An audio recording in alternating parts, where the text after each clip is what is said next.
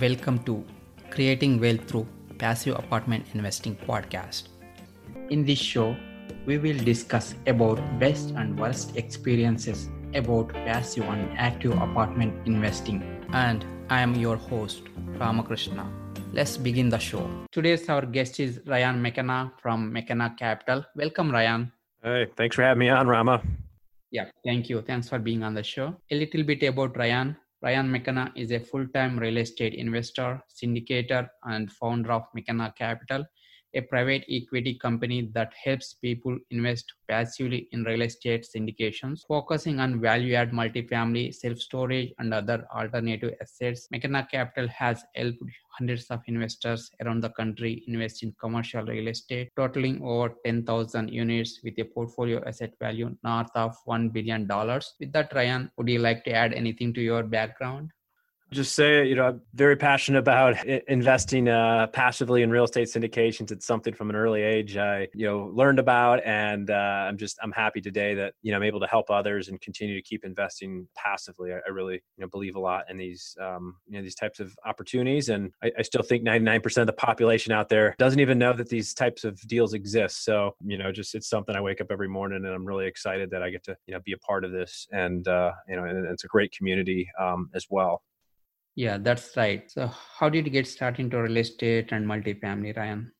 So I actually got started back in 2006. I started kind of like most uh, investing in single family homes, and and that um, I quickly learned wasn't a great strategy for myself to scale. And uh, I felt like uh, there were just elements of that that I just didn't really enjoy, but I did it because I wanted to get started. I wanted to be a real estate investor, and uh, I just felt like that was the path. And um, after kind of uh, you know feeling like I was not getting you know the the ROI with the time spent and I started to kind of you know focus on other things and and you know I had built another business uh, around that time that I was very actively involved with and then uh, eventually if I fast forward to 2016 I uh, I had enough capital to start investing in in real estate syndications and that's really when I found my path my strategy to invest my way um, out of the corporate world. And, and that's what I did over a three year period. And I, I just kept investing in many deals. I, I did, um, you know, 12 or 13 over that period and, and you know continue to keep in, investing. And uh, I, I, really um, you know found that these types of opportunities provide a lot of cash flow um, some nice upside and uh, really great tax benefits. And so you know that that's really where I, you know I'm kind of at a place where I, where I always wanted to be but I did first stumble across uh, real estate syndication apartment investing uh, when I was back in college actually when I was playing baseball at Arizona State. A teammate of mine his father was an apartment syndicator so I got to chatting with him one day just about what a real estate syndication was was and how he was pooling together a bunch of investor capital to buy these you know large two 300 unit apartment complexes. And so I, I always had kind of a natural curiosity to it and, and, was exposed to it early on. And around the same time was when i came across uh, the book rich dad poor dad by robert kiyosaki. And that was you know like my blueprint for how i wanted to invest and how i wanted to grow my wealth. And so just kind of having the knowledge experience someone that was doing it you know when i had the capital eventually i was was able to, to dive right in. And i kind of feel like i did it a little differently than than most who will try to acquire uh, rental homes and, and kind of be more hands on. I did it while I was still working in my W 2 and was able to invest enough to eventually walk away. So I'm, I'm here to kind of say that there's a different path out there. You know, it's not, it's not for everyone, but it worked for me. And, and uh, that's kind of my journey into real estate and, uh, and, and where we're at today. So cool. Yep. And what is financial freedom means to you, Ryan? Oh, it's, it's everything. I mean, to me, it's more uh, about time freedom. It's it's having the ability to wake up every day and, and, and do what you want to do, and you know, spend the time with the people you love, and um, really kind of have that lifestyle that that you know by design that people say. And I love what I do, and I love working with our investors and, and putting deals together. But if I want to go out and uh, you know do something with my kids, and and you know it's middle of the day, and just we want to take off and go fishing or go play basketball or something, you know, it's not having to worry, you know, clock in somewhere or feeling like I need to be anywhere. It's you know you control your time, and so that financial freedom to me is really you know buying myself life experiences that in the past I had to give up or pass up on because I was just kind of in the rat race and was just so busy kind of doing things for, for others and really losing, you know, control of, of what my ultimate destin- destiny was and what my version of success was. And so for me, it's really, you know, financial freedom is, is, is more time freedom than anything. Cool. Cool. And what is your apartment investing philosophy?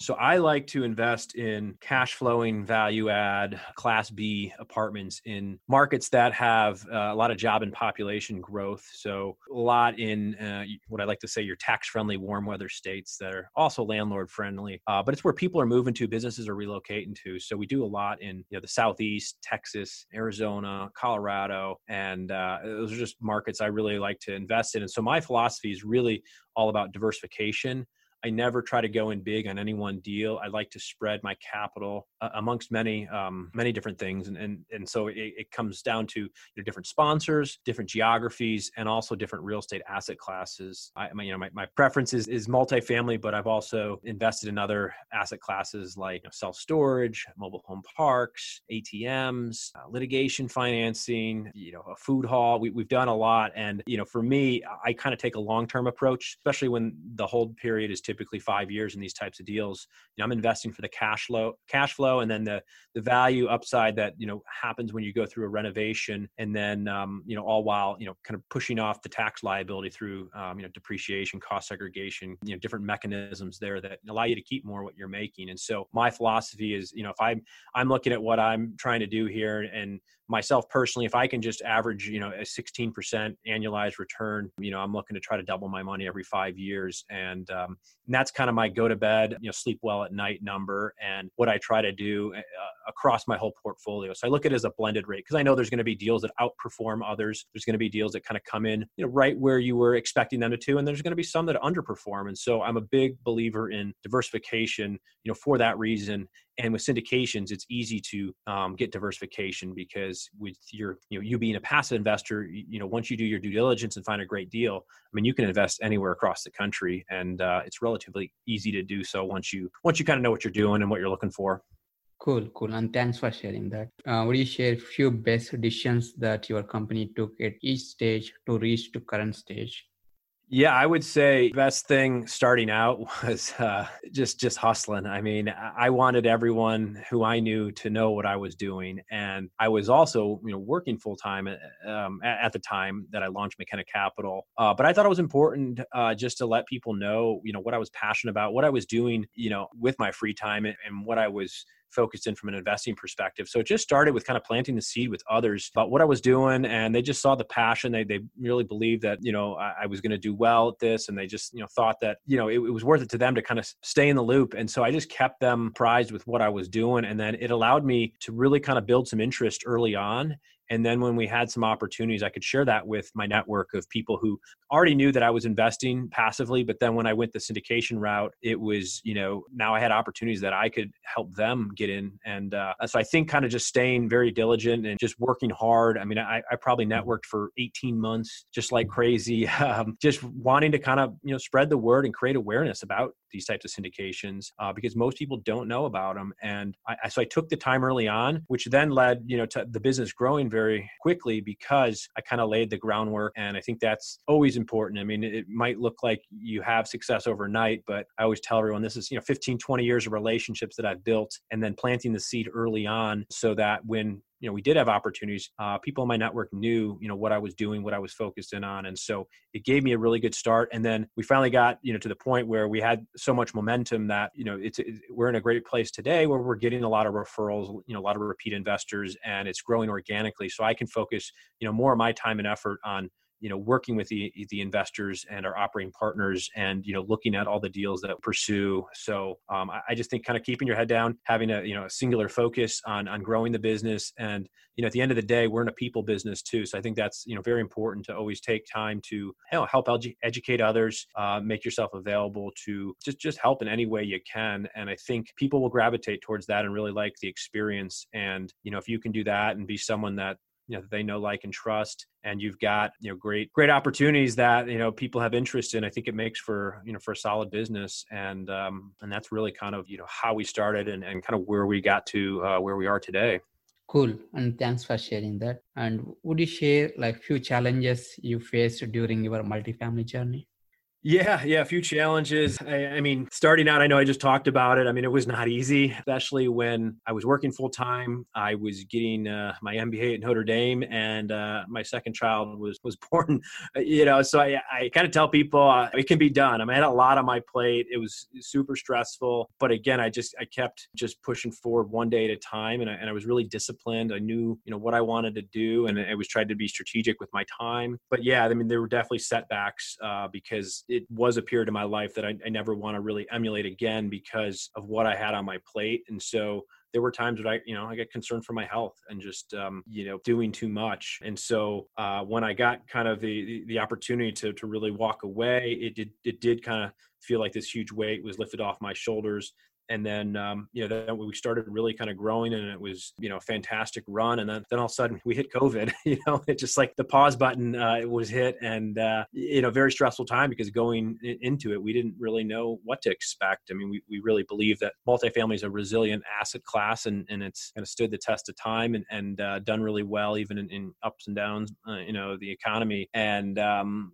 and so just kind of working through that you know really kind of slowing you know the acquisition pipeline and focusing on the current assets and um, and really just kind of you know being you know in more of a defensive state. And um, you know I'm, I'm type of person that likes to play offense but this was a time where we had to kind of get our arms around roll our sleeves up and really kind of take care of the current assets and just make sure that we were doing everything we could because it was a very challenging time and there was a lot of questions and uncertainties. And um, and you know what not everything went as planned but I'm happy to say that you know we're we're working through all this. We're doing really well despite you know what with the current you know economy is dealing with think we're all kind of bouncing back. But um, yeah, just some, some, difficult times for everyone. Uh, frankly, I mean, it's uh, not only just in business, but just uh, personally, you're kind of thrown for a loop when your your life is kind of flipped upside down, and you're you're kind of having to just do things differently. And it makes you appreciate you know the simple things in life. You, know, for someone that that has a lot on their plate that likes to go out and, and do a lot of different things, you know, it, it slowed me down, and I think that was good. So I kind of take you know a period that might have been you know a struggle and uh, you know frustrated time frame, and really just you know kind of look at it like maybe it's a good thing that we had to slow down a little bit and, and kind of come up for air. So I know that's kind of maybe you know generic challenges, but you know those are things that are real that that we've experienced and I've I've experienced personally, and uh,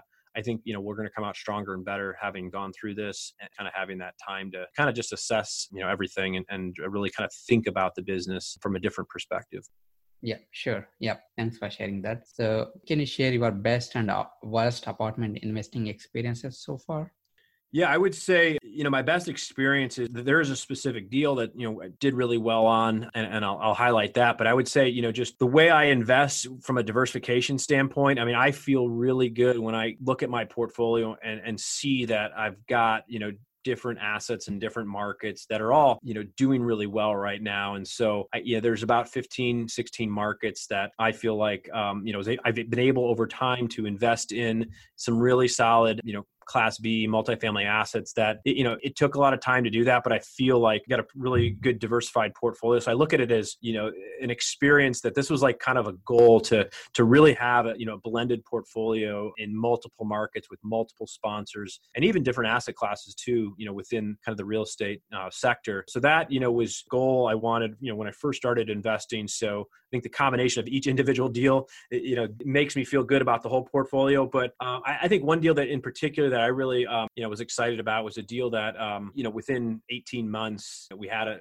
really significant uh, refinance. It, it, was around 84%. And with the cash flow, you know, I, I, basically almost had 100% of my capital back, you know, a year and a half in. And uh, what it allowed me to do is, is, you know, a strategy in a lot of these syndications is where I was able to take, you know, pretty much, you know, 100% of what I put in the deal, you know, I got that back and then I get to reinvest into another deal and create another cash flow stream, all while I still kept my ownership interest in the first deal. And I think think that is, you know, that was a point where I was like, okay, you know, this is this is this is what I've been hearing, this is what I've been wanting to do, and and to finally kind of get there.